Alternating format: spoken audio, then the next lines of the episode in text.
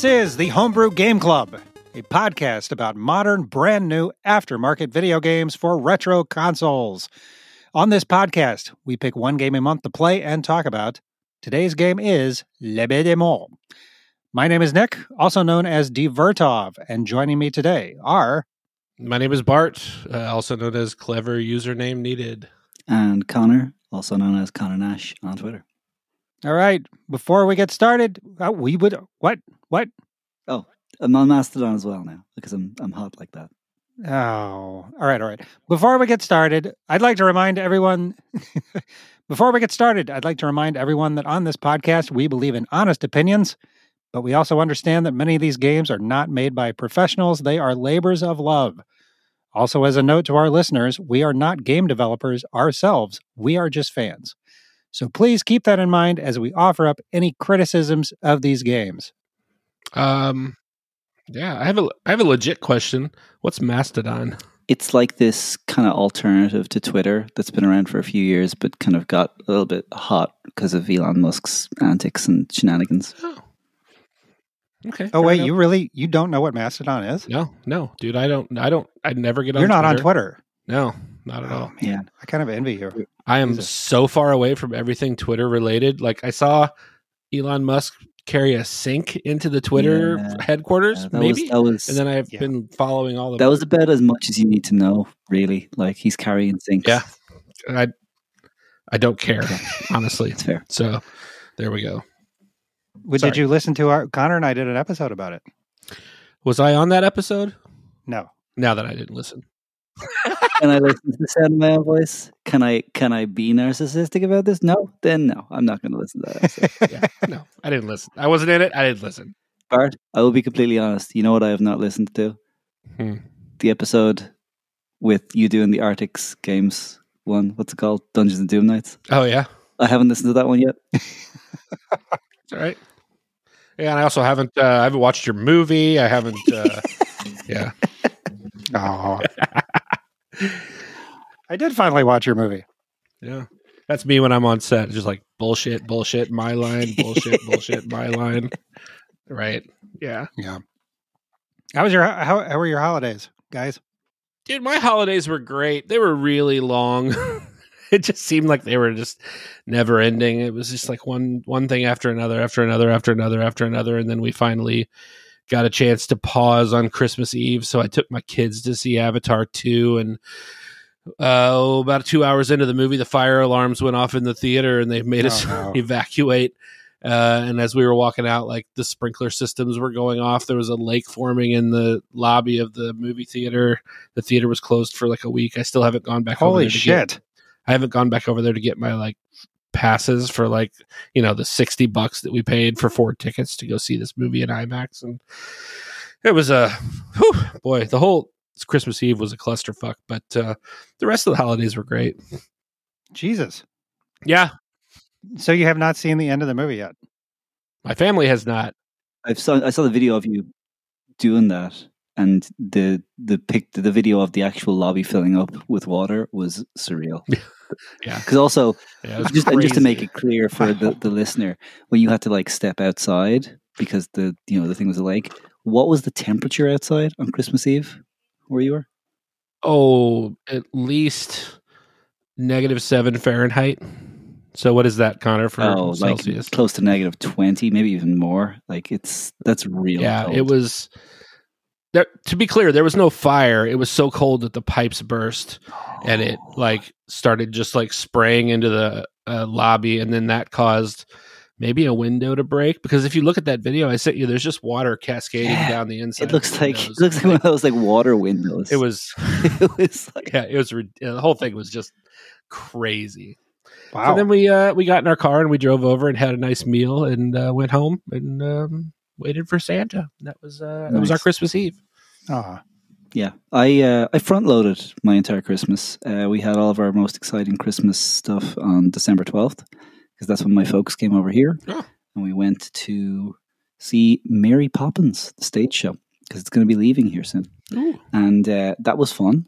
But uh, the cost of that was apparently everyone in my family, all of us getting crazy sick for about a week beforehand and two weeks afterwards. So yeah, all through Oh, my God. and all the rest, just like oh my god, like the Was it COVID or you, just it was like, it was I we did some tests didn't show up covid but like some people in the house had like coughs were so bad like it just kept other people up at night like it was just really really noisy coughing okay. Which leads to people being exhausted which leads to just a great sense of gratitude when there's just silence and muppet christmas carol on the tv and you're just kind of chilling out I had that same cough around the same time. There was a period of, I think, five days where I could not sleep laying down on my back. I had to be sitting up. It was it was a rough December. So roll on I'm Blue good now. Monday, roll on January. This is like this is the healthy month. Yeah. Yeah, my Christmas was a uh, it was actually a uh, um fucking nightmare. So, yeah, we no. uh had a massive snowstorm. I got stuck at an airport for 15 hours Yep. straight. This, I- by the way, They actually put us on the have top plane. trump, Nick. That's why I was just getting my story in early. I knew you were going to have the, you have the ace still up your sleeve. Yep. there. yeah, we so the, no, they we were at the airport for 15 hours. We actually spent two of that on the plane that we were supposed to fly out on, and then they got us off the plane because all of our they could not load the bags on the plane because all the bags had been left on the tarmac and they were covered in snow, and they had to dig the bags out. They could not find everyone's bags because they were covered in snow. And so by the time they got done, the flight crew had been on clock for 17 hours and they had to check out. So they get everybody off the plane, tell us it's canceled. I, it was a it was an absolute nightmare. And then they ended up sending my bags the next day onto my destination, along with the, the. So this was Southwest Airlines. Okay, so I got caught up in the.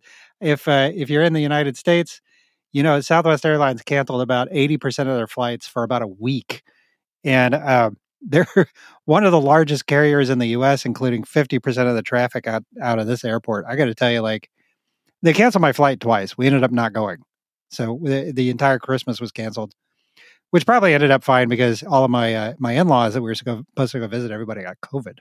So yeah, it was just like it was it was uh, fucked on multiple levels. But yeah, lots The- of fun. The your your luggage buried sounds like a bullshit excuse because it did not snow enough to bury anything. Yeah, I don't know. It was like it was like negative ten degrees outside, and the wind chill was like colder than like you know it was like negative thirty five or something. Like it was Sure. dangerously cold. Yeah. So that may have also had something to do with it because like they were moving, everybody was moving really slow outside. Like I had to go get my damn car, and I had to dig out my car at you know one o'clock in the morning from the fucking airport parking lot, and I like I went to swipe my credit card in the like the ticket machine t- you know when i left the lot and just having my like uncovered hand outside of the window for like 30 seconds i couldn't feel it for 10 minutes like it went numb. My hand went completely that's how fucking cold it was. So yeah i i don't know. I i know that uh southwest can kiss my ass with all their you know yokel whatever the fuck. I, I've never had trouble with them before, but they've always just really got on my nerves. They're just a, a really annoying airline. If you've ever ridden them, they're you know they have this this redneck shtick that they do. It's like, howdy y'all, welcome to Southwest. We sure are glad you're flying us today. We're about to reach toot scoot right across the country, so just buckle up and here we go. You know, I fucking hate that shit. Shut up. I just want to fly. Anyway. Yeah. How far into the day, uh, when you were stuck at the airport, did you start to feel like you were just Tom Hanks in the terminal? Well, that's why I started making movies. I made a movie about it, you know. Yeah. Uh, so it's yeah, I was I was like making movies st- like uh, time lapse movies of planes moving around and my kids on the on the uh, moving sidewalk, and I, I mean we just kept shooting because it was like, well, we're still here, so Yeah. yeah, I really I, I felt bad for the kids. You know, like I can put up with whatever, but my kids were it was a nightmare. Uh, anyway, um, okay, great. You know, before we get started, I want to give a big Merry Christmas, post Merry Christmas shout out to Gold Lock and the developers of Super Cooked, a new game for the Super Nintendo.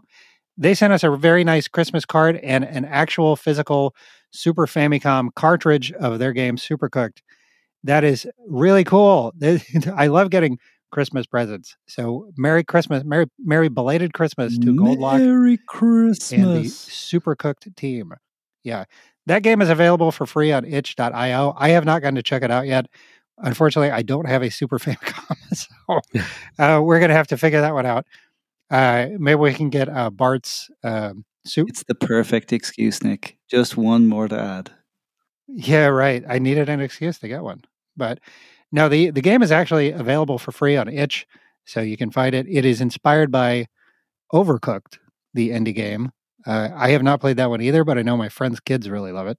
So, thank you again to Goldlock and the developers of Supercooked. Yay! Do we want to? Do we want to try and have like a, Yeah. an, a some kind of like musical like what do you call it? Like a sting there of like the ling, like yay!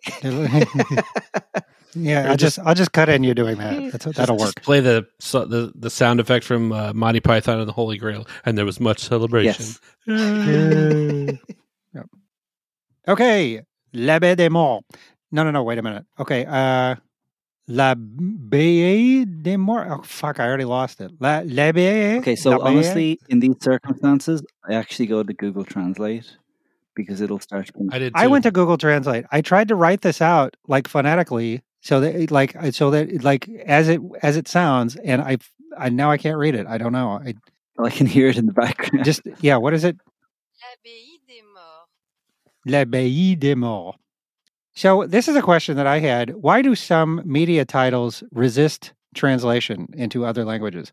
Because this is not, I think it is. It is not a super easy uh, phrase for someone who speak does not speak French. I don't think it, it's not that easy to say.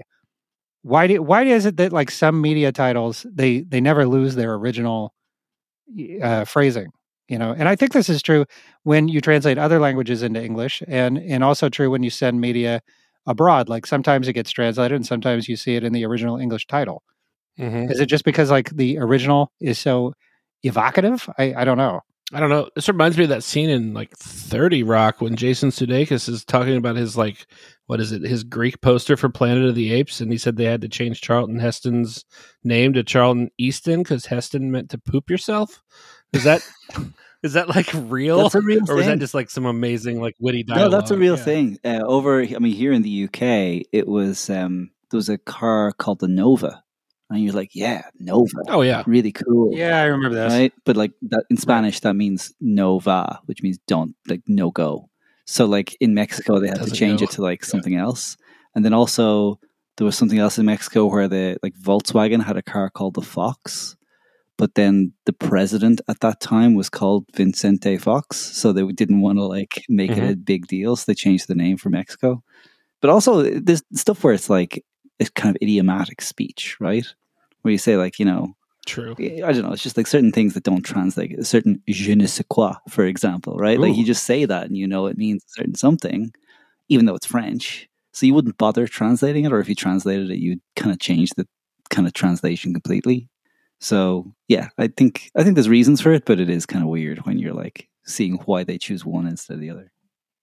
No, I was just gonna say Abbey of the Dead.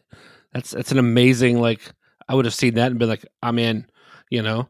But whenever I was flipping through and looking at like games, this is way back when we first started this. I was looking through like your list of of ROMs uh, that, that you like had access to, and I I saw that and I was like, ah, I'm next, you know. And then it was l- not until like l- much later on when I played through a few different things, I saw the artwork and I was like, oh, that artwork looks awesome. What does that actually translate to? And it's like, oh, Abbey of the Dead. And I was like, all right, I'm going to give that a shot. I don't know. Abbey of the Dead. It has kind of like a B movie, like grindhouse feel. True. Am I wrong? like, I You think that's why Bart likes it. Maybe oh, that might be. Yeah, right. Yeah, no, you're 100% right. Well, anyway, we're here to play L'Abbaye des Morts, developed by Locomalito. So Locomalito and music by Gryzor87. So Locomalito does a lot of retro-styled indie games. He's got a whole page of them on his website. If you go there, lots of stuff that is influ- influenced by retro games, but is these are modern PC games that just have a retro style to them. Gryzor 87 also lots of uh, well-known soundtracks. These guys did Super Hydorah, the shoot 'em up. I, in fact, I've already played that. I didn't even realize it was these guys. Gryzor 87, uh, Crimson Clover, World Explosion, another soundtrack. These are these are pretty well known folks in the indie PC gaming scene. So this game was originally released for PC in 2010. It is not an authentic ZX Spectrum game, but is it a it is a tribute to ZX Spectrum and the microcomputer platformers. The code was open sourced and the game has become a cult classic. It has been ported to multiple platforms, including an actual port to the ZX Spectrum, the NES, the Wii, the Mega Drive, Commodore 64, Amiga MSX, Atari Falcon 30. I don't even know what that is. Uh, it's all over the place. Ouya. Ouya on the Ouya. It is, uh, yeah. I mean, I in some cases it's hard to tell what the official release is for that platform since it's open source, and I, anybody can make one. So, yeah, I I think for the Commodore 64 there might actually be like two versions out there. I don't know. Pretty much all of these versions are available. You can go to the Locomalito website, go to the L'Abbaye des Morts page, and find links to pretty much all of these. And I think they're all free Yeah. or they're free or name your own price on itch. I'm looking at this because I, I was I was trying to figure that out when I was playing this because you were like, oh yeah, it's on Ouya and it's on like Atari and it's on all these other things, and I was just in the back of my head like, wow, those developers just like really took it as a mission to put it on every platform they could. It didn't occur to me that they open sourced it and Yeah. you know allowed everyone else. And so just a little twist on this because I'm looking at it right now. It's under a particular license called the GPL, and just kind of like as a little bit of a um, I suppose trivia thing. The deal with the GPL is not only that like it's it's for everyone to use. It's like you can never make it your own. If you make a modification and you improve the game, you also have to release that legally under the same license. So it's this kind of idea that Oh. you like you're going to share whatever it is you make. So if you do port it to some new system, you're actually legally bound to share that too, and you can't hide it away. So it's kind of interesting to see how that's like you know communities form around that, obviously, but to think that just one homebrew game has done that is kind of cool. Yeah, well, I you know because I was wondering like why the hell did it end up everywhere, and then I I realized it had been open source like that. Yeah, so it's I don't know. You talk about a labor of love. You know, we mentioned that in our our disclaimer every time. I mean, and I think this is absolutely fits that bill. I mean, people are just they're porting it to everything. It's just because they, I guess, just because the source material is very compelling. You know, but Now I want a board game. That'd be great. Let's just go ahead and take it into the physical realm. Yeah, how many different Yeah, mediums? why not? I think a else, board, right? board game probably be pretty easy. You know, Yeah. Or make it an escape room theme. escape course, room. I that uh, no, I don't want to spoil the ending. That probably wouldn't be good. Oh, you know, since you said that, let's talk about that. So this discussion about this game, once we get into it, Yeah. it's a it's a pretty short game. Okay, so it's going to be really hard to to discuss it without spoiling a lot of the gameplay, which is the gameplay is is really discovering your way through this this uh, kind of haunted abbey, and so uh, we're going to be talking about a lot of that. It's going to be really hard for us to talk about it without uh, giving a lot of that away. I think we can avoid talking about the ending and like the final boss. Let's say I don't want to talk about the room with the tree. How about that? Let's let's say that I don't want to talk about the room with the tree because that I think is a, a great.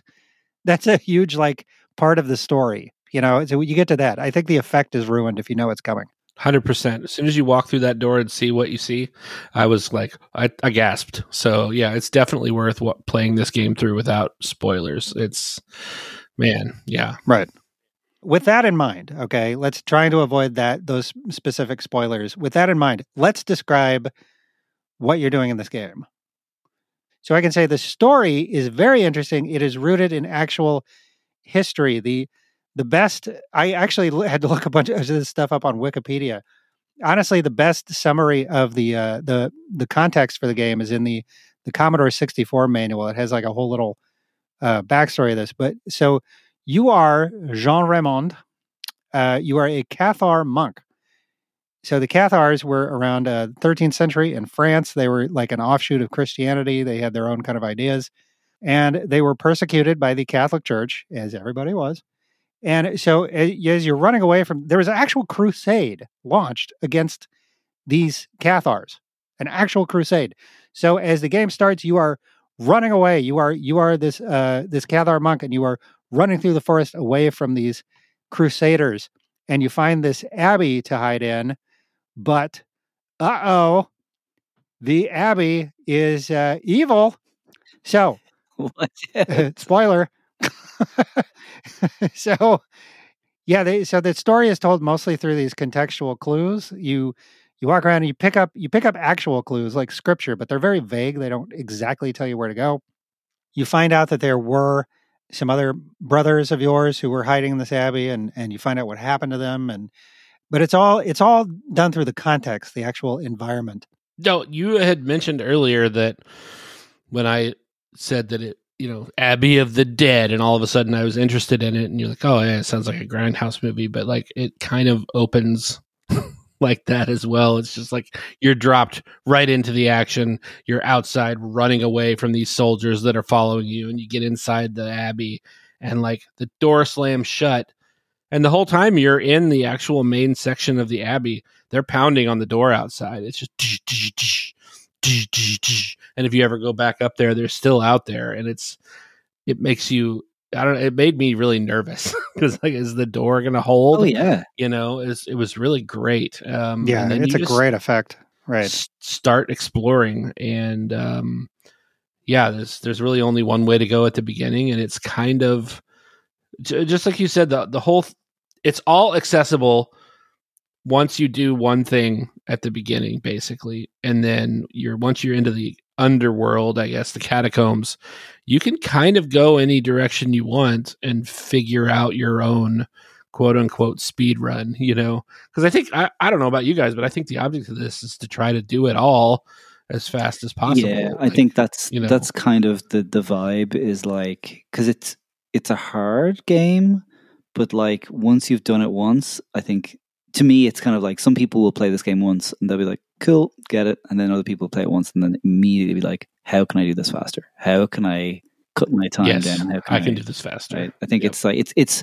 it really is one of those games that I think draws that out of a certain personality where it's like some people will play that and like because it's a good game, Sure. but it's like is it a game you want to replay quickly? I wouldn't say it was quickly for me because I I played it a couple of months ago when we first started, and I got down into the catacombs, and I I kept seeing this one cross that I could not figure out how to get, could not figure out how to get, and then I accidentally fell in a certain place, and I fell through the floor. I know and- oh, okay. That's you know what I'm talking right, about, yeah. right? The, with the spikes and whatever. And so, like after that, like when I came back to it, I kept remembering that, and it was just kind of like the five minutes of trying to figure out how to get that cross was gone. It was just like, whoop, boop, boop, you know. And I was like, oh, that cut five minutes off my run. Let's keep going, you know. Mm. Well, let's go back and talk about you. We we mentioned the difficulty. Let's let's uh, finish talking about the the gameplay and what kind of game this is. So it's a it's a platformer, Mhm. right? Yeah. It's a platformer, but it's a very old school kind of platformer. I would say it has that microcomputer feel. It is definitely a tribute to the ZX Spectrum style of game. There's only 23 playable screens in the original version.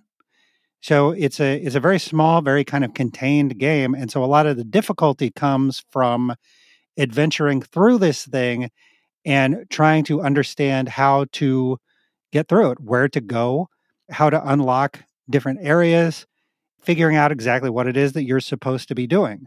And then once you unlock all that, once you figure out what you're supposed to be doing, as you guys were saying, at that point, I think the game changes and it becomes a different game. And then it becomes sort of a speedrunning game. Yeah. So, you know, you're talking about things that unlock, you know, there are crosses everywhere. So, you know, you're trying to figure out am I supposed to collect these crosses? What happens if I do? Why can I not collect some of them and I can collect others? And and you know, you hit a little switch and suddenly they change. And what does that mean? Mhm. Yeah, it takes a while. It is sort of a mystery. It's like almost a mystery. But once you've figured out the mystery, I talked about this in Discord. It's like, you know, it's, it's like if you've seen the movie, you know, you already know who the killer is. And then it's, you know, that just becomes like, okay, how, how fast can you put the clues together and throw them in the van? Right. It's funny when you said, "Oh, you you hit the little switch and some of the crosses change. What does that mean? To me, I was like, oh god, this means I'm gonna have to trek back and forth. You know, it's I'm totally like- a trap. Well, you do. thing. Right. because I got really, really, really deep into it to this one room that was like in the fire section towards the end, and that one, I I practiced it so much that I got to where I was like almost like speed running. I was like da da da da da da duck, go, jump, jump, and then I there's, know exactly what you're talking about, and I had to do the exact same thing. Yes. Yeah. And so then I get there and I'm like, oh shit, the cross is backwards. Fuck. So I had to go back Oh, out, yeah. switch the cross, go back all the way down and do it again. And that's that's what I meant by like as soon as I knew that you had to flip the crosses, I was like, oh shit, I'm gonna get really deep into this and find a cross. I have to go all the way back out, flip it, come all the way back in, go all the way back out. You know, which is part of the part of the game, figuring out how to do it as fast as possible. The other thing I was just going to add though is it's you said it's a platformer. This is like it's 23 screens of a platformer's platformer. Like this is I think Yeah. really like if you like platforming mechanics, this is a really well executed 23 screens of platforming. And also for me, who I, I like playing platformers, but I'm not very good at them, I felt like the controls were really good. Like the controls made it possible. Really solid. Really solid. solid controls.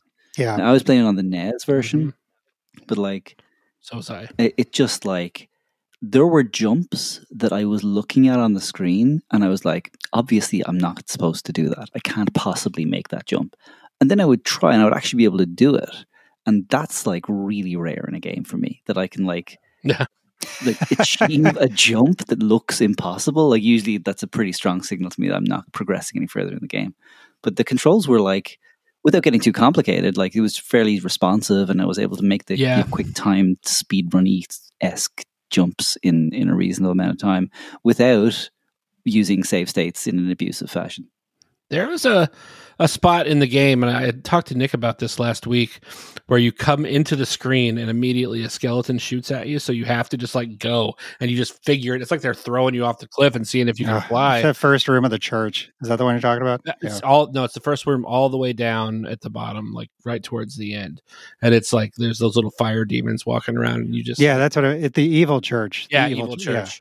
right. And you were like, oh, you should play it on the what was it, Commodore sixty four, where you could just like duck and they would shoot the arrow over the top of your head, No, it Or depends it- on the platform. Yeah, so that's or was it Mega Drive? You can duck in the NES. well, it's on the NES. You can just you can duck in the NES. No, no, no, Oh, wait. no, You can't at that point. Yeah, that's right. So that's what I I how, how do we play this game? Like, what different platforms did you guys play it on? I did Mega Drive and NES, but I I beat it on the NES. I did Yeah. NES Connor, you just played the NES. because Amiga sucks, and I will fight anybody who tries to tell me that Amiga is fun to play on. And I I tried to play it on the Ouya, like I said earlier, and it just was not happening. Yeah. So uh, what I originally played it on the PC, which is the that was the that was the original version, you know, and I kind of wanted to, use that as like the baseline for comparing it to all of the other platforms that it got ported to. And then after that I played the Spectrum, the Mega Drive, the NES, and then just today I finished playing it on the Commodore 64. And yeah, I got to say they're they're they're all different in very subtle ways. You know, it definitely feels like you're playing a game on its respective platform, but the bones are still there, you know. And once you play them back to back like that, you see all the little details. And some of them are difficult in unexpected ways because they've just slightly changed up a mechanic or something like that. So, yeah, you're talking about that first room in the evil church, you know, which is the final sequence of rooms. And as you walk in the front door of that that evil church, there's a skeleton archer and he's shooting right at you. And then you got the two devils walking back and forth. On the original and the Spectrum, and I think the Mega Drive version, you can just duck and that arrow will go right over your head. And so that makes that sequence somewhat easier because you can stand there and you can just track watching everybody walk back and forth and timing it. You know, you, the two devils, and then you time the arrow flying over your head on the NES and the Commodore 64, you cannot duck there.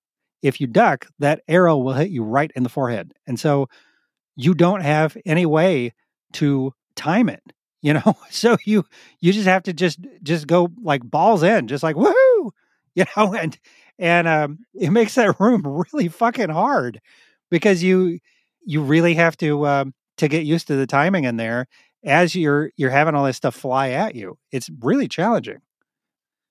I ju- I do think it's funny that one of the reasons I picked this game was because I wanted us to kind of expand our coverage beyond just the NES.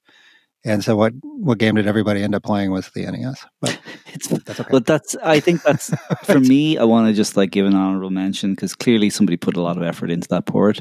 And as we can tell, like it's, you know, there's a community around porting it and that's cool.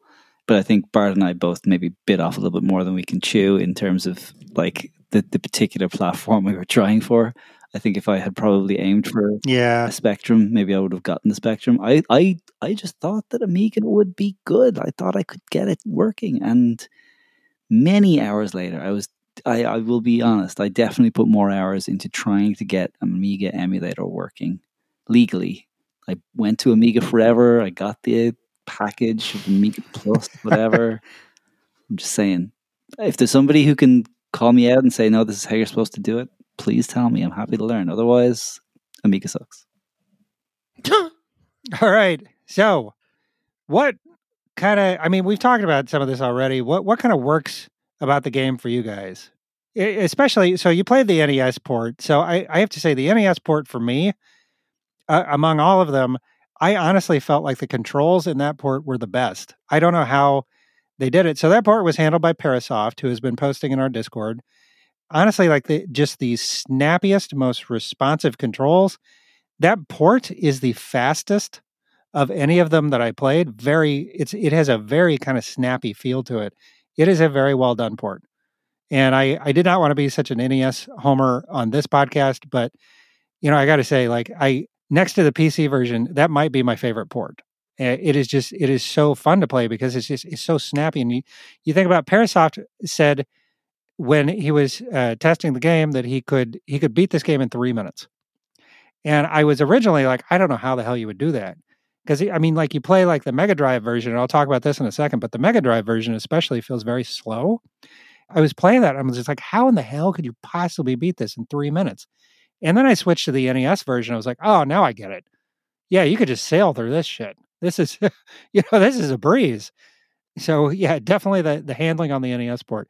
I would say among all of them, though, stemming from the source material, I think the atmosphere here is fantastic. I, I think it really draws on the source material well. This this story of this these persecuted 13th century monks, and it it definitely has this kind of like very old school. It, it feels like this kind of like it feels almost like you're digging around in an old an old church in Europe. You know, it really does feel that way, which is amazing considering how minimalist the game is. I, I think they've it's really impressive that they were that they were able to communicate that in every port. I feel like if I was digging around in an old church in Europe and I came across a, a live fire breathing dragon, I might not go in that room again. Or you would speed run how fast you can get through that room. Uh, that's maybe that's that would be it. Yeah. Speed run- There's like a little ticket taker there, and it's like beat the dragon. Right? on the conveyor belt. Go for it. Oh man, yeah. I loved playing this game. It was very challenging, obviously, but also like I beat it, which is rare for me these days. I was actually surprised that you beat it. yeah. I don't know. Something about the story just it kept pulling me in, like go trying to find all the little scripture pieces and like that's just uncovering clues and figuring out kind of what to do next or what the, what does this thing do? Why is it like that? Oh, that little piece of paper tells you.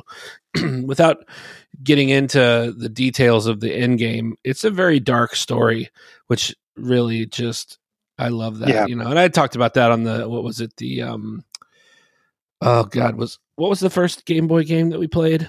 Deadeus. Dead Ass. Yep, that's it. Like that was so dark, Mhm. and I loved it so much. But this one being also very dark might have helped me with how much I really liked it. If it had been like all sunshine and rainbows out your asshole at the end, I wouldn't have liked it as much. I think. But it was very challenging, and it was very very tough to figure out where to go at first. But once you figured it out, then it became tough as far as getting there Mhm. and getting there quickly. So it was like a two, a two tier game, and I really liked that. Yeah. You know, if the game would have ended with sunshine and rainbows coming out of your asshole, I got to say that would have been quite a turn. Yeah. Definitely would have changed the atmosphere of the game. Connor, were you going to say something? I liked the game, but it was probably too hard for me. Just like like native difficulty of like if I was playing that on the NES, I probably wouldn't have finished the game. There were two screens in particular. And I was pretty like I said, the handling was good. Like I felt like there were challenging screens that I was able to get through when I was like really focused on it. And I was like focused on getting the timing right and things like that. But like the difficulty is hard because you have a certain number of hits you can take and you can gain hearts to up that meter. But once you reach zero, you have to start the whole game again. And that can happen really quick if you're not watching out. Like if you're not careful, that can happen really, really quick. And there are two screens in particular where it is like you can just go through eight of those lives in like a minute. You can go through those lives real fast. And I am not good at timing enemy attacks. I'll just tell you this right now. Maybe in a like a, a kind of a like a fighting game when I'm playing against a human opponent and I can kind of like, you know, trash talk my way out of it, maybe. But like when there is a, a literal specter of death, I don't think it kind of, you know, spoils anything to say that death is in the game. Uh, it's in the manual. He's in the game. Oh, is it in the manual? Okay. It's in the manual. He's he's throwing sides at you, and he's really really tough to to negotiate with. I if I was playing that natively on like a console, I would have just gotten frustrated. I probably would have just walked away. Hmm. But uh, I mean, I would have regretted it because it is a great game. And like Bart, like you were saying, like it's a great ending. It's a great like it, it, you really feel like there's a, a solid conclusion, and it's like really great story. But it is a hard game. I think it's fair to say, like if you are not willing to get to that last screen and die and start again and pick yourself up from where you started and not breathe a word of your defeat, uh, yeah, you will you'll get really frustrated with this game pretty quick. Well, I do have to say though, you know, I think it's an interesting kind of difficulty because it's it's such a, a small and minimalistic and contained game. You know, you talk about like getting all the way to the final boss again, but I mean, once you've run through the game a few times, that only takes about five minutes. This is true. This is no, this is totally true. Your first run of the game, I think, is probably at least three times harder than any subsequent run. Well, and it might take you months. Mhm. Like we, we were talking in Discord, and a lot of over and over again, people were saying, I started this game and then I had to put it down and I didn't come back to it for like six months. Yeah. You know, because it was just, it just seemed so daunting when you're initially trying to figure out how to get through it. A game that takes five minutes to beat, I find that really interesting because once you get over that hump, though, you know, it does feel very empowering to just torch through the game Mhm. you know, because I'm never going to get good enough to speed run, you know, a game that's going to take you an hour to beat or something. But Yeah, I can definitely just play this over and over again and, and feel like I'm mastering it, you know, and I felt like it really did not take that long to, to get to the point where you feel like you can master it. That's a really good point. That's kind of the way the game plays for at least it played for me. It was like every screen I had to figure out how to speed run that particular screen. Right. Then you go to the next screen and you sp- so that's I think it takes you 6 to 9 months whoever that was 6 to 9 months of perfecting each screen to the point where you can go through and torch a run in 10 minutes. Yeah.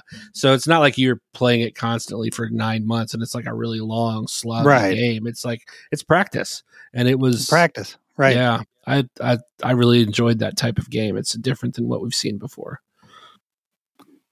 I'm, go- I'm going to leave like a silent gap here because like this is the first time I've actually looked at the Discord for this like game, and I've seen an opinion that actually changed like well, really kind of like told me exactly what I was kind of suspecting. Matt Hewson, take a drink, had a kind of take on this where it's like it's not really good as a puzzle game it's not really good as like a kind of like the mechanic around the different kind of puzzling around it. I don't know. I don't. Maybe this won't go in the show, but like there's something about that as well that I thought was really just like salient about how like if you don't feel like it's really like you're conquering a puzzle or you're like really you know understanding like uh, you know, you're getting that kind of buzz of like the, the the crosses and the things like that. It's not really as enjoyable.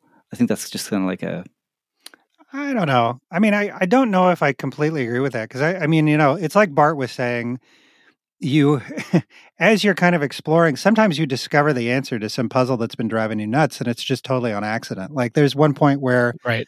you actually have to fall through the floor and it looks like you're going to die, but it's an illusion, you know, and that's, that's the only way to get a, a particular cross. And I, that drove me nuts. Like that particular cross, I could not figure out how to get there and I just came back to it over and over again uh, uh, over the course of weeks. And it was just like, how the hell do I get out there? And I knew I could look it up Mm. and immediately figure it out, but I didn't want to. I wanted to do it on my own. I was in the room above that. I was like, I was trying to jump to a ledge and I missed That's exactly uh, that's because that exactly what little all fucking floaty ghost thing was changing three me. of us did. I think Yep. is like we all missed the ledge. Yeah. I don't think there was any like You missed the logic ledge, to it. right? This, I, I I will say I want to. And then you fall and you hit the spike. But there is a there is a clue about it, you know, is, which is like- jump to your death. Yeah, but I think that was for further in the game. No, I think it's. I'm pretty sure it's in the same room. Oh, okay, but Yeah. then okay, let's let's go off on a tiny little tangent here because okay. the jump to your death thing I thought meant this is like right before you get into the final church. You know how you jump and you land in midair and then you jump to the switch? Right. Yes. That's what I thought No, that because was that, I knew about. when I. So- Well, there's another that, clue about yeah, that I one, knew though. that was the clue of like a leap of faith to to jump somewhere that. Yeah. Yeah. Right. Oh, maybe that. Okay, yeah. Jump to your death and a leap, leap of faith. That is two separate clues. Okay, that makes sense. I was Yeah. for some reason got them confused in my mind. yeah that that little thing there of like you you you'd find that by accident if all three of us found that by accident i'm sorry like it's it's like it's not really a, a thing you figure out right it's not really something you like think hard about Right. and like logically i should jump onto those like Mm. spikes it's really just by the fact that you grind that game so hard that you've literally Mhm. gone through pretty much every configuration that you can Yeah, but I mean, there's I, that's only I can't think of a whole lot of other puzzles that are kind of like that. You know, I think another really tough one is how to get to the dragon. oh yeah that's a fair one i liked that puzzle when i figured it out The cross behind the, the dragon. Yeah, that's a that's a tough one.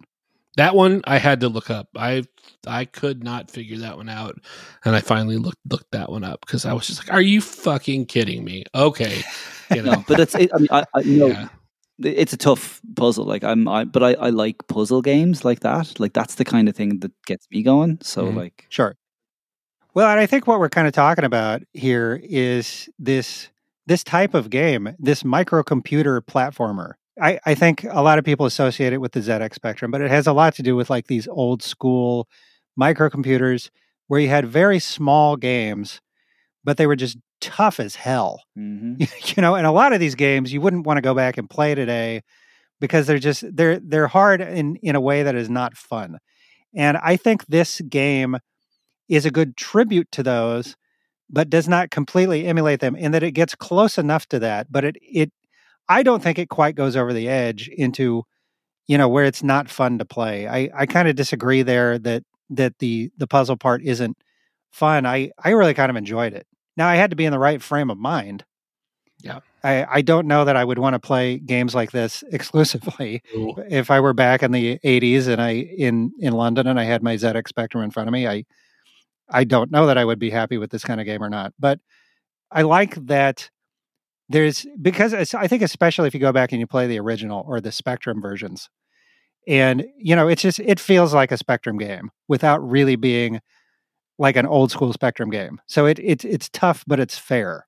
You know that's the way it felt to me. Whereas like the actual like a lot of those old Spectrum games, they're unfair. They're they're not fair games. They're but yeah, yeah, yeah. but yeah, and I, I, you know, I want to talk about the just the aesthetics. Let's talk about the spectrum. So, man, you know, I don't have any history with this thing. I- In fact, before I started collecting games, uh, uh, you know, maybe two or three or four years ago, I want to say, I had never even heard of this console. I did not know this thing existed. So, if if you're not familiar with the spectrum, it is a what is it, sixteen color palette? Is that it? It's a very limited palette Yeah, the colors are not like. and they are extremely bold colors. There's like red and cyan and yellow and green, and it's not subtle. it's it's an amazing aesthetic. What's wild is that you anytime you see one of these games, you immediately know it's a Spectrum game. You know, it doesn't look like any other type of game. I'm thinking like maybe the other comparables like Game Boy, you know, the original Game Boy with the four different colors of green, Mhm. you mm-hmm. know, but it's it is such a distinctive look and it's yeah, I love it. It's wonderful. There's something so inherently creepy about it. Well, uh, You know? Eh, but also uh, what with that particular palette, it's interesting. People chose to have things on the screen that cycled through all of those colors really quickly, and like there's a lot more like flashing weird colors on that console than almost any other console that I've seen. Where it's just like, oh, this, Yeah. this is a spider. What color do you think it should be? Uh, purple for a frame, then green, then red, and then just cycle that like forever. you know, the colors are not complementary either. There, I mean, it, these games can often look very garish, but it, there's something that I just I love about it. Man, I don't know. I I see like a yeah, no, I totally agree. yeah, but no, I think the I think the original. I think the Spectrum port. I think the original is a great tribute to to Spectrum games. I'm And, looking uh, at the Spectrum right now for the first time, and I don't know. I'm looking at a, a walkthrough on, I guess, YouTube, but it feels like they tried to do a thing with the the main character where, like, anything he walks in front of, it's almost like his shadow is cast on it, like the things behind Well- him kind of turn yellow, or is that like a glitch? I think that it has to do with some kind of limitation to the platform because if you Yeah. play the original, that effect does not occur. And I think what they're doing is they're, yeah, it, I don't understand the architecture of how the spectrum works, but what I think they're doing is they're trying to offset. Like he has a yellow color, your char- your player character, Yeah. and there is something about like like designating that sprite or whatever it is as a as a yellow character that like yeah it, it's like a little yellow box that gets drawn around him and so anything that he walks in front of also turns yellow. Mm. I thought it was intentional to make it look like a shadow, and I thought it would it worked really well. but yeah, yeah i think the the this is definitely one where i say uh, if you're going to play this one definitely go at least check it out the original or the uh, or the one on the spectrum. I know it's i keep talking up the original. The original of course is not actually a homebrew game it is an it is a indie pc game that is simply a tribute to an old school platform. So it feels weird for me to say that's my favorite version of the game but i think it is my favorite version of the game.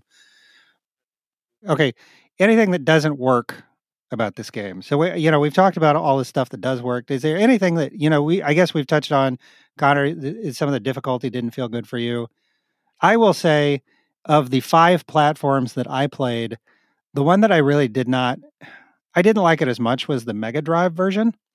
For some reason it is it has a very slow kind of pacing to it. So there's there is something about your character especially when you play like the NES version or even just the original where the controls feel pretty tight and snappy. On the Mega Drive you have this kind of floaty jump and everything feels slowed down a little bit. I don't know it's it, I think on its own it wouldn't be a big deal if that were the only version I was playing, but coming to it from all these other versions, it does feel unnecessarily slow. And it's also unnecessarily cruel. Like it reminded me of back in the day when you had you know some games were when they got a, a release to another you know like when a japanese game got a release to the united states it or internationally it was it was made more difficult like the mega drive version is hard it's like I the uh, there's just little tweaks. It's hard is like another level. Well, there's a, there's even a hard mode on the Mega Drive, which uh, I mean, you, you start off with like one life, okay, but I mean, it's just like little details that don't make any sense to me. Like you can only your your lives are capped at five, so you can only pick up five. You start off with five lives, and you can only hold five lives. And if you pick up those little extra, there's extra life hearts all over the the game, right? If you pick them up, you get an extra life. On the NES and the PC version, you can just bank these lives. You can just keep picking them up and you can get up to like 16 lives or whatever it is. On the Mega Drive, you're capped at five. And if you pick up one of those hearts after you're up five lives, you wasted it. You wasted it. You wasted an extra life. Fuck you. That's just unnecessary. That's just Interesting. What's that's up with that? needless. It's unne- that's what I'm saying. It is unnecessarily cruel. It's it's like it's you know, and there's other little things like that. The ghost in that one room that chases you around, little fireball ghost. That Mhm. motherfucker is fast. I'm telling you what. They made him fast, and you are so slow, and that ghost is so fast. You cannot get through that room if you're going uh, north. Like if you're going up from the bottom of the screen, you can't Mhm. get through it. Oh my god, piss me off. Anyway, You are channeling that. That is good rage. Mm, taste. ah, yeah, man, yeah. I don't know. So Mega Drive version. One thing I will say is kind of cool about the Mega Drive version is on the title screen you can change the color palette of the game. So it has the Mega Drive version, and then it has the you can you can switch it to a, a Spectrum palette, and then it has like a Commodore 64 palette, which is interesting because it doesn't actually it's different from the the actual Commodore 64 game, which I think looks better than the Mega Drive skin of it.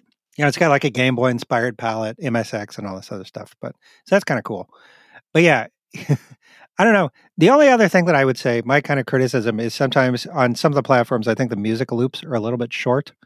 So especially like in that first when you're running around in the Abbey, the the first couple of of uh, screens, uh, I don't know. It just it just felt like they they're on a very short loop, and and you can kind of hear it repeat, and uh, I don't know. It kind of got on my nerves after a little bit. I don't know if you guys had that experience. Yeah, you know, there's there's something about when music is um like in an odd time, like where it kind of like skips a bit, and that can make you feel like unnerved. I think they might have been trying to go for that, where it like kind of like skips and kind of jumps Oh. around. I don't know if it works hundred percent in this. Like it, I I think that's what they were going for, but I don't know if because it's a fine line to what your point is, which is like it's just, it can be kind of annoying when you're trying to concentrate on some precise platform jumping that there's this music skipping kind of in the background. Right. Do you guys have anything else to say uh, in, in terms of stuff that maybe you didn't like about the game so much? Not, no, not really. Bart, you, this one really resonated with you. Yeah, yeah. I don't know why because it's tough as It is shit. super And usually I hate this kind of shit. Yeah, this did not. This did not. If I would have guessed, this would not have been a game that you would have liked. Yeah, no, I don't know.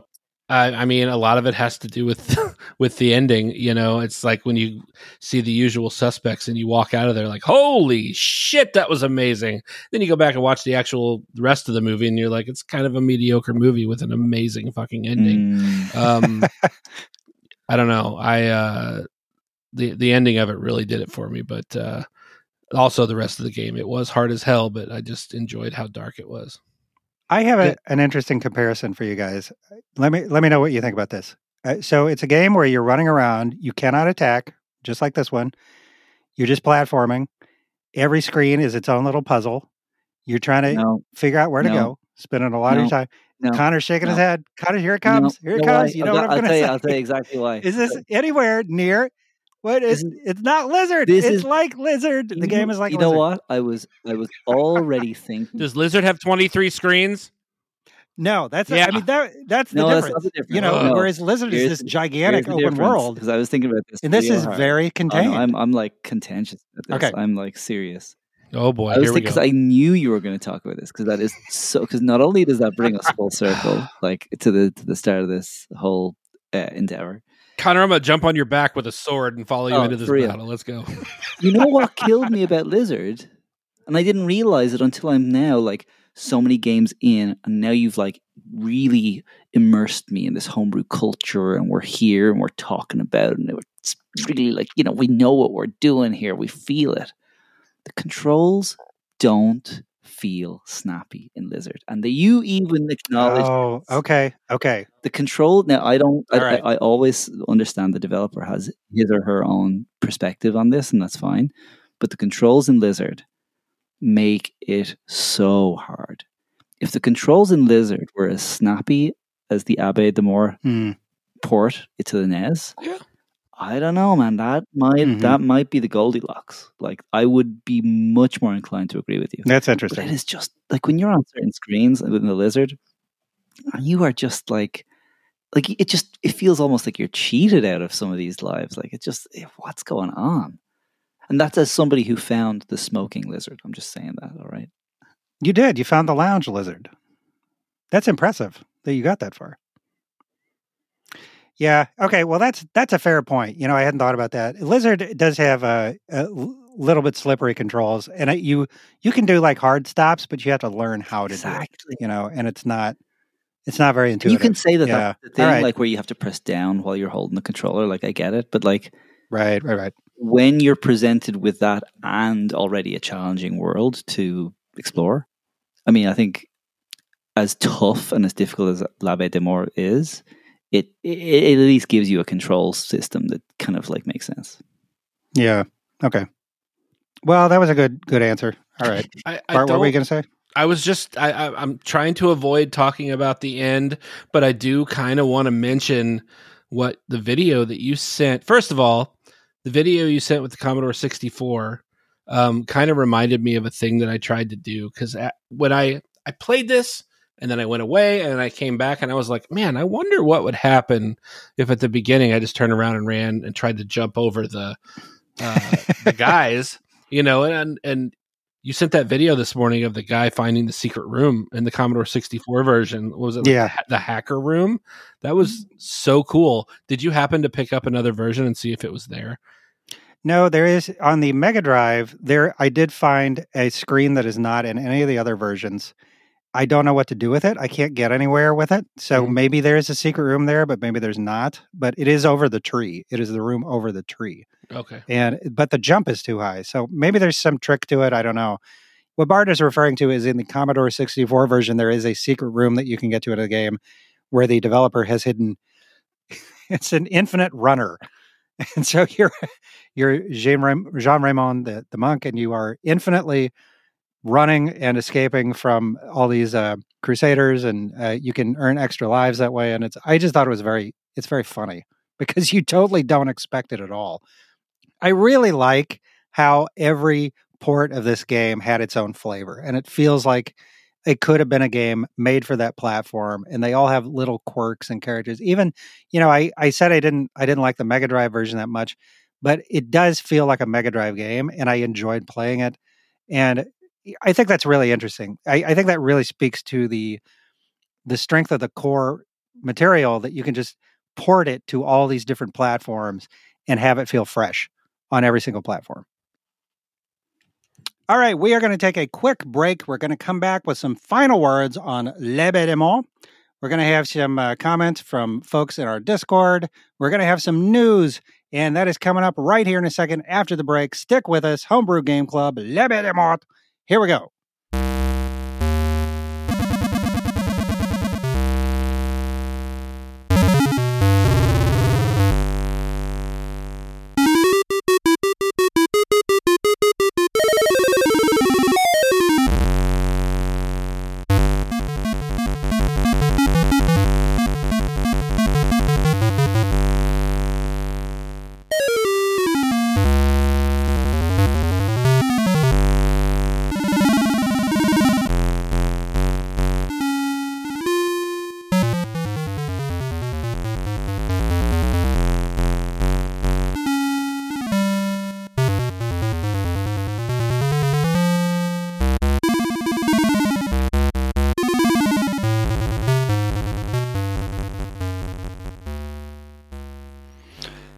Switched to beer. Now it's a podcast. Oh, I've been on Guinness since we started. That's what that's what's in here. That's a coffee mug. Yeah, well, it's got Guinness like- in it. So I'm drinking my Beaujolais here, gentlemen. All right, I'm drinking my Louis Beaujolais. Look at that. damn son. Twelve pounds from Tesco. Twelve pounds. Oh, from Tesco. Nice. How do you say that in French? Uh, Tesco. Le Teco. Now, I was, talking on the Discord about my French pronunciation. And I say, because I actually took French for years, but it's very hard to learn any foreign language when you're in a small town and in Missouri. You know, I didn't have anybody to practice French with. So I'm, you know, maybe I knew how to speak some French, but my pronunciation was shit. I actually remember, though, there was a point at which I started whenever I would speak French, I would speak it with the most outrageously exaggerated French accent that I could come up with. And I actually started getting great grades because my instructors were like, "Oh, your your French has gotten so good."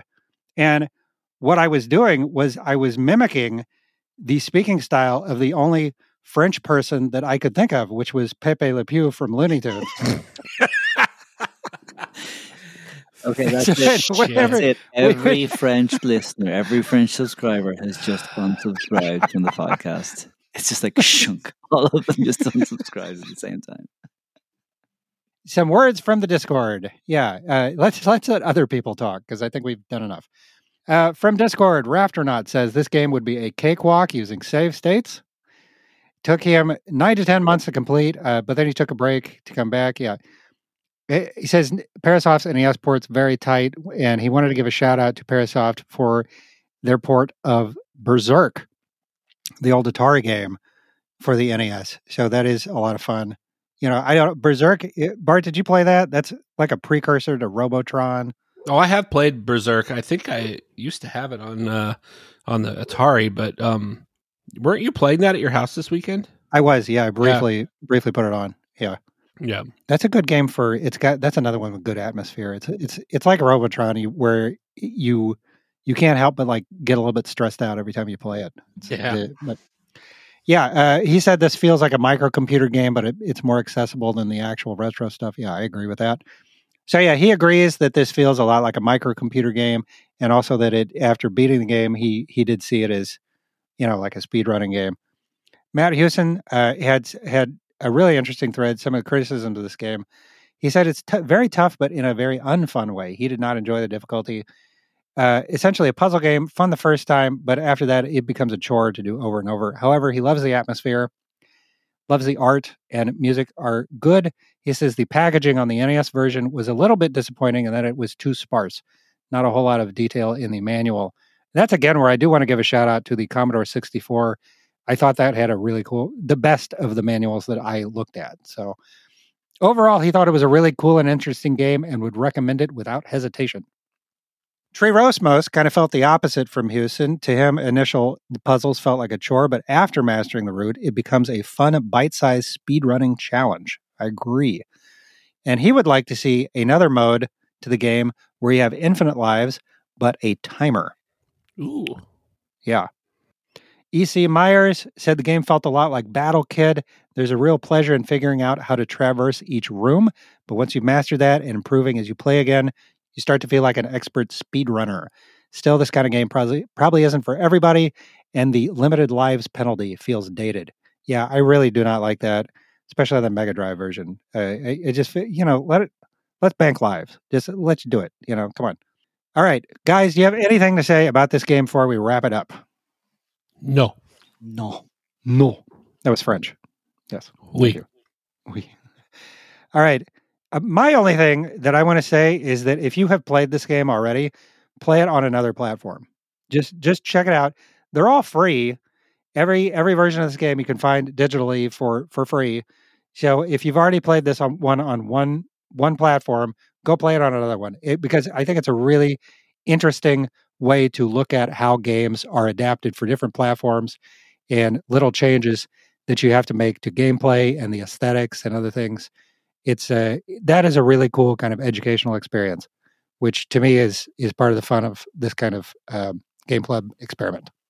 I'm going to say this right now, Nick. Yes, Your voice, I don't know if you can hold out for another like 30, 30 45 minutes. Like your voice is already starting to come. it's a, it's a little bit scratchy. Yeah, I don't know. I got a sore throat here. Yeah, uh, L'Abbaye des Morts. Uh, to get where do you get this game? Get it from the get you can you can start. I would start by going to locomalito.com where you can find the original PC game for download and more information about the game and its background. And from that page, there are links to all of the ports to the various platforms. So that that should be your hub. Go there. Great game. Glad we played it. Go check it out. All right. Guys, news. Talk about some homebrew news. And I'm going to tell you, so we haven't done a numbered episode. It's been like three months. So there's been Wow. way too much news. I cannot keep up with the amount of news. I'm telling you what, there's so much homebrew for all these different platforms. I have no fucking way of keeping up with it. And I try to keep everybody updated with this stuff through like our our Twitter account and stuff and you know, I know we got a we got a channel on our Discord for news, but it's just like I just feel like it's I feel like I'm helpless to just against this like tide of information about new homebrew releases. But um, some stuff that I have come across that I thought was interesting. There's recently there's an article on GB Studio Central. This is a homebrew publisher survey by BBBBBR. Brr, brr, brr. And they published this article that was it was a survey among various Game Boy developers and their experiences with various Game Boy publishers. of physical Game Boy games. Ooh. I wish it had responses concerning specific publishers. It doesn't. It's more like an industry wide kind of thing. And just like, how do you feel working with publishers instead of specific publishers? I guess they didn't want to piss anybody off. I don't know. That would have been more interesting, but it is still interesting. Not as much as it could have been, but that's a fun article to check out, I guess, especially if you're publishing Game Boy games.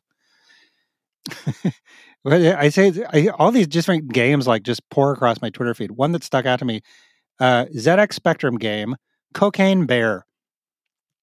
Okay, so a, a ZX Spectrum game about Cocaine Bear, the movie. I guess it's based on the movie, or maybe it's based on the original source material, the original story of Cocaine It's Bear. not like tied into the official IP of cocaine. no, it is not an official. That would no, be I feel awesome. like it, I feel like it would be a PS5 release or something if it was official. yeah, right. Some AAA Cocaine Bear. Yeah. Oh, yeah. man. I think you and it would be just like it'd be like a hundred hours of padding where you're just like walking around picking up cocaine You have to- packets from the you have to woods. grind on the cocaine oh, packets. Lord. Grind other co- oh god. Yeah, so that's I don't know. I I want to check that game out. Maybe we'll do that for the podcast. Cocaine check Bear for that- ZX Spectrum. Yeah, and we should watch the movie too. And then, Watch uh, the movie, Yeah, compare and play the contrast. games, Dual review. and then really live the cocaine Yeah. bear lifestyle. That that's we should just do all three at the same time. all three at the same time. all right, some other news. Uh, I'm just going to go. This is honestly just stuff that I have come across uh, just recently and I thought was interesting. Dale Coop's son, who did Kubo 3, he has a new game called Skate Cat. That's going to be coming coming out soon in a limited release for the NES. And it has this like crystal blue cartridge. It is like a transparent light blue cartridge. It's very cool. I don't know what it is about blue cartridges that, that really does it for me. Speaking of which, Nescape, which had an excellent blue cartridge release, is getting a release on Switch and Xbox on January 13th. And so if you have not listened to our Nescape episode, now's your chance. Go play it on Switch and Xbox and listen to our podcast episode on that and our video where we played through that game in real time, which is still, I think, maybe my favorite thing that we've done with this podcast. I I am Yep. so proud of that episode. That is such a good episode. It was good. It was a, it was fun. It was like I man, it was a party. We did a party. I want more escape room games so we can do more of that. That was fun.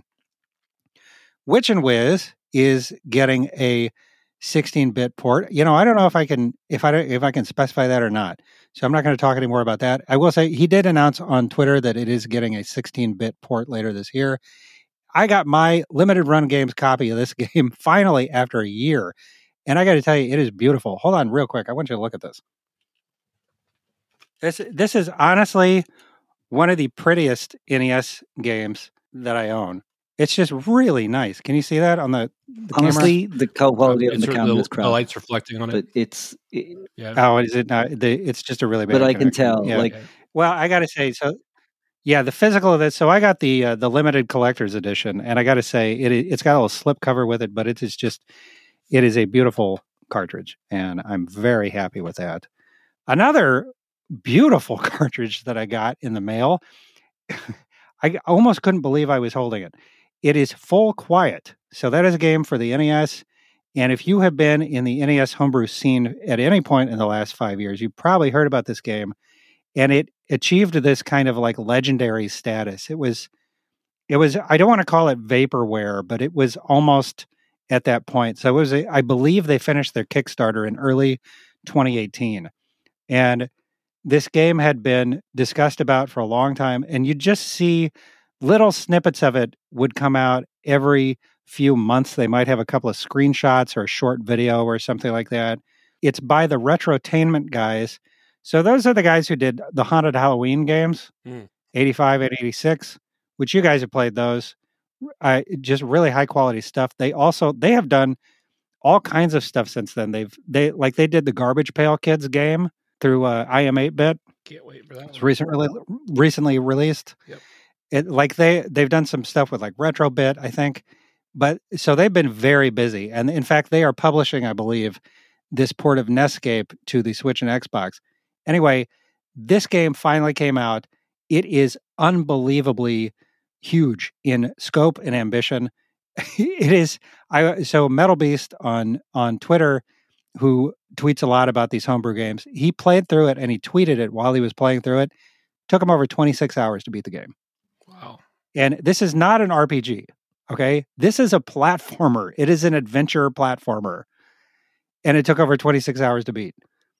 Man, I'm I'm telling you, what I did is I I was so intimidated by this. And I did play through the game a little bit. Like last night I played it for about an hour. And I already got stuck. Like I was just overwhelmed. And I I, I was like, okay, I'm never gonna play this game if I'm not I gotta have I gotta be talking to somebody about it there's got to be some kind of you know it's it's not like back in the day when i could just jump on GameFAQs and pull up you know a walkthrough or something and so what i did is i just today i started a channel on our discord for this game i would like to talk about this on an upcoming episode it's going to take a long time to play through it might not happen for another six months but in the meantime if you're if you got full quiet and you're playing through it and you need some help you can go to our discord and we have a channel open where we are sharing hints and tips and other things to get through the game. That is right now on our Discord. You can get there through homebrewgameclub.com and jump on the Discord and talk about full quiet with us. Is there a digital version?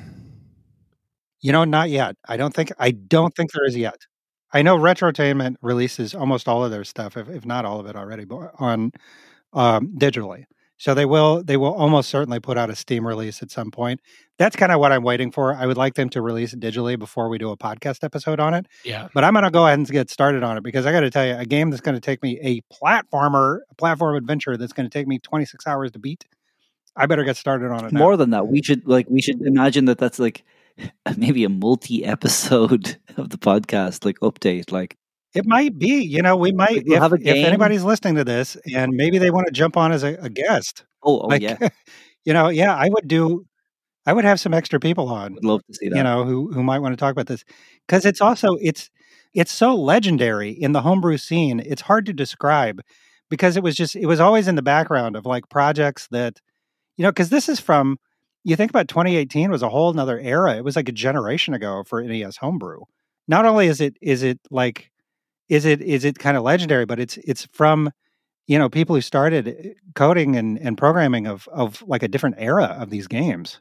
Yeah i'm i'm really excited to get into that and i got to tell you it is amazingly deep and it is uh, it's one of those games that you're going to have to you know you're going to have to bust out the paper and, and pen and, and start making some maps and taking notes and stuff like that and i think it's going to be really fun to talk about with a bunch of people and that's that's why i really wanted to get this this channel started on the discord because this is exactly the type of, type of game that you need to be playing with other people.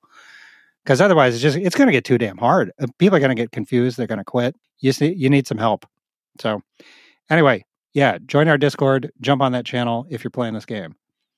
One last thing i want to mention this morning before we were recording the a new game from raftronaut and nathan tolbert storied sword. So this is bart we played a little bit of this demo back at midwest gaming classic last year. Mhm. there is a new demo out just today. Oh, it is the official demo of this game and i i think i can say i have been a beta tester on the full game since the very beginning and it is going to be awesome. If you are the type of person you think about games like like ninja ninja gaiden or batman for the nes if you like that kind of game and you like that kind of challenging platformer that has really fluid controls and wall jumping mechanics and cool swordplay and great sub weapons. And if you really like the Princess Bride, I'm just going to say that. If you really like the Princess Bride, this game is for you. You need to play this game. It is fun as shit. It's really damn hard, but it's where can we get the demo? you can get the demo on itch. So yeah, if you go to Raftronauts Twitter, it's Yeah. on there, and we'll we'll put it in the show notes. But yeah, Awesome. you you can uh, that demo is free to download, and it is it's a lot of fun. That game's a lot of fun. I cannot So- wait.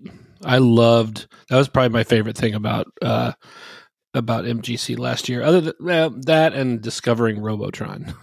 Those, those two were what I what stuck with me the most uh coming out of that that whole experience. Um I've been waiting for Project Sword, which is now called the Storied Sword, which I cannot wait to try it. So Yeah. yeah. Well, I got to tell you, it's. I mean, it's getting fleshed out in some really interesting ways. It is going to be a, a really good game. It it takes some turns I didn't expect.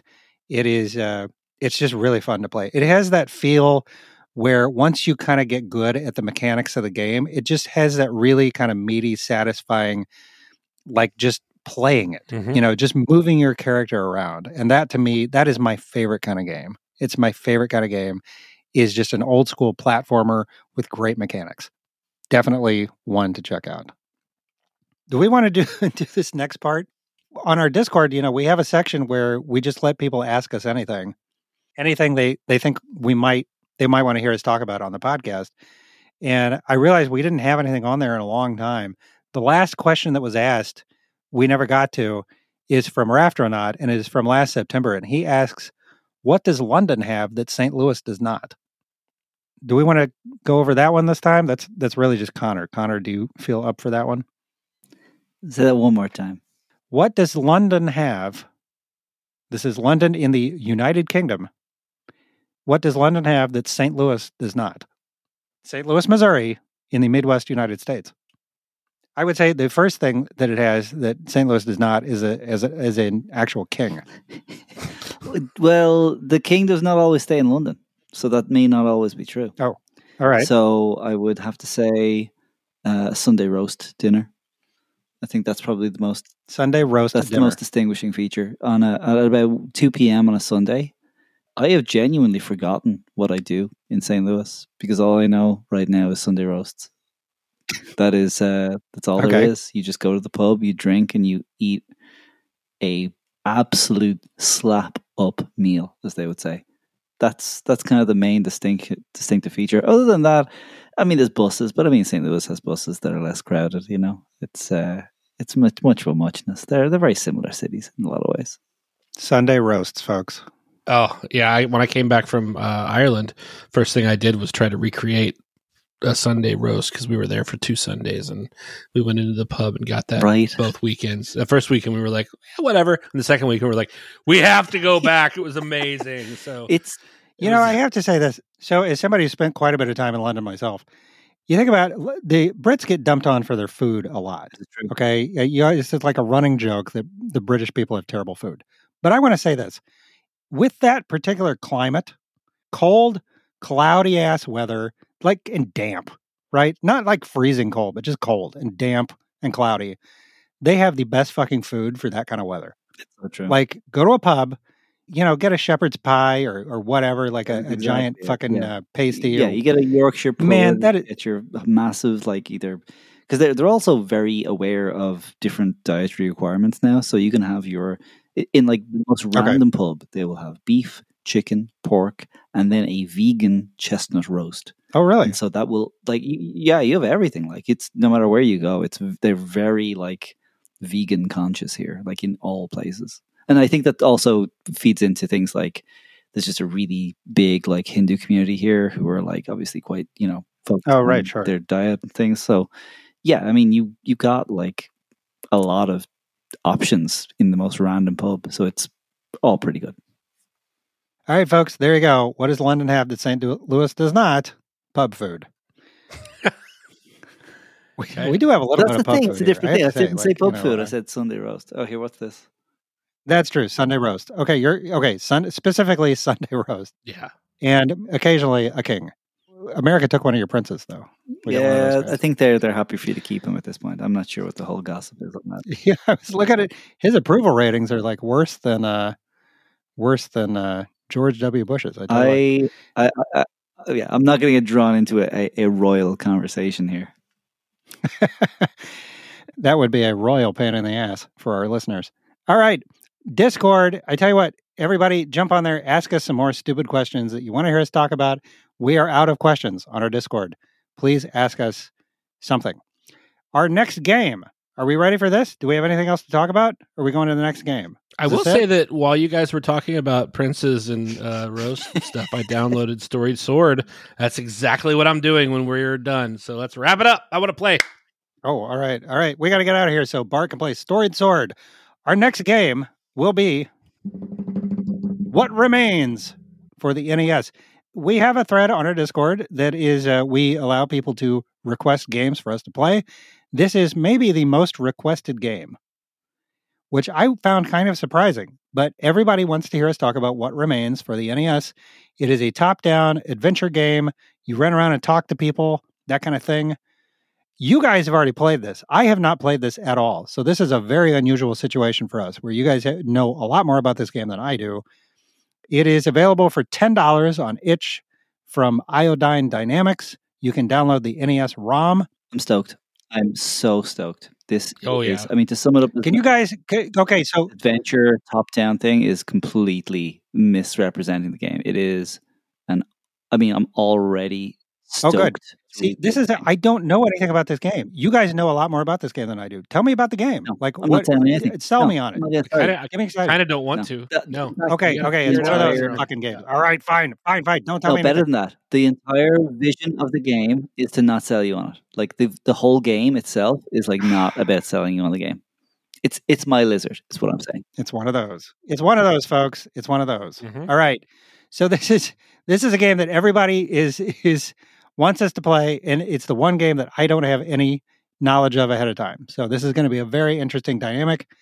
We're kind of doing a thing. So I think for like I was thinking about like New Year's resolutions for the podcast. One of the things I want to do is I want to play more platforms than just NES. Okay. So we're already failing at that front. But I also kind of want to think ahead a little bit. And so we talk about like other games to play kind of down the road so that if we have, we maybe mix up like an easier game with a more difficult game so that if people want a little more heads up to play a difficult game, they have a little bit more time to do that. You know, we don't just give them like three or four weeks to bust it out. Uh, after we play What Remains, I am looking at playing The Cursed Knight for Mega Drive and Genesis. Now I'm waiting on that to get a digital release. I don't know if that has been released digitally by Broke Studio or not, but that is the next game I'm looking at.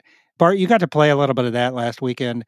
That is a game that is it is uh, a hybrid shoot 'em up and mech platformer. So you are a kind of like a robot.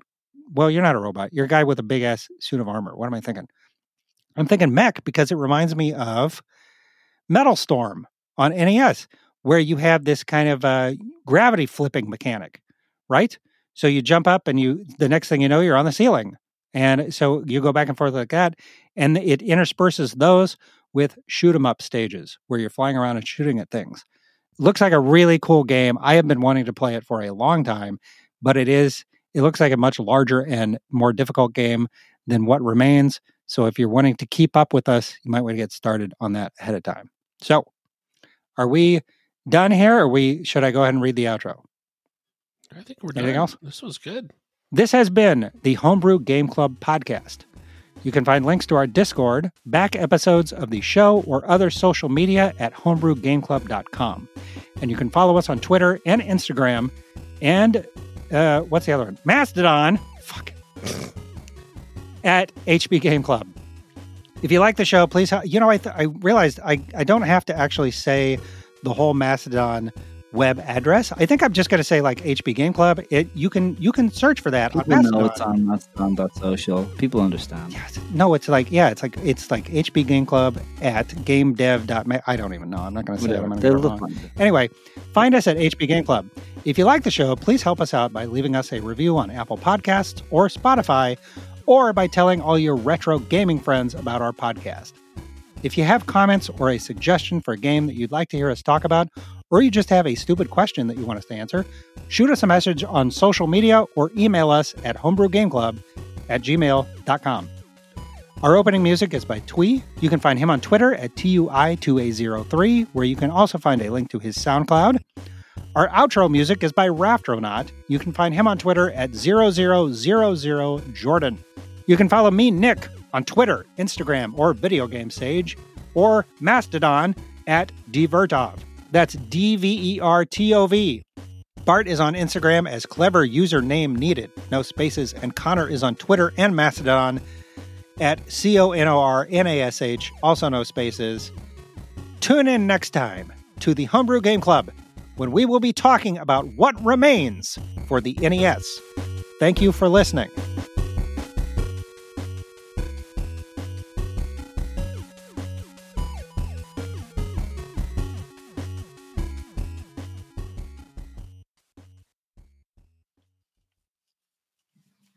The end. It's over. Turn off your podcast.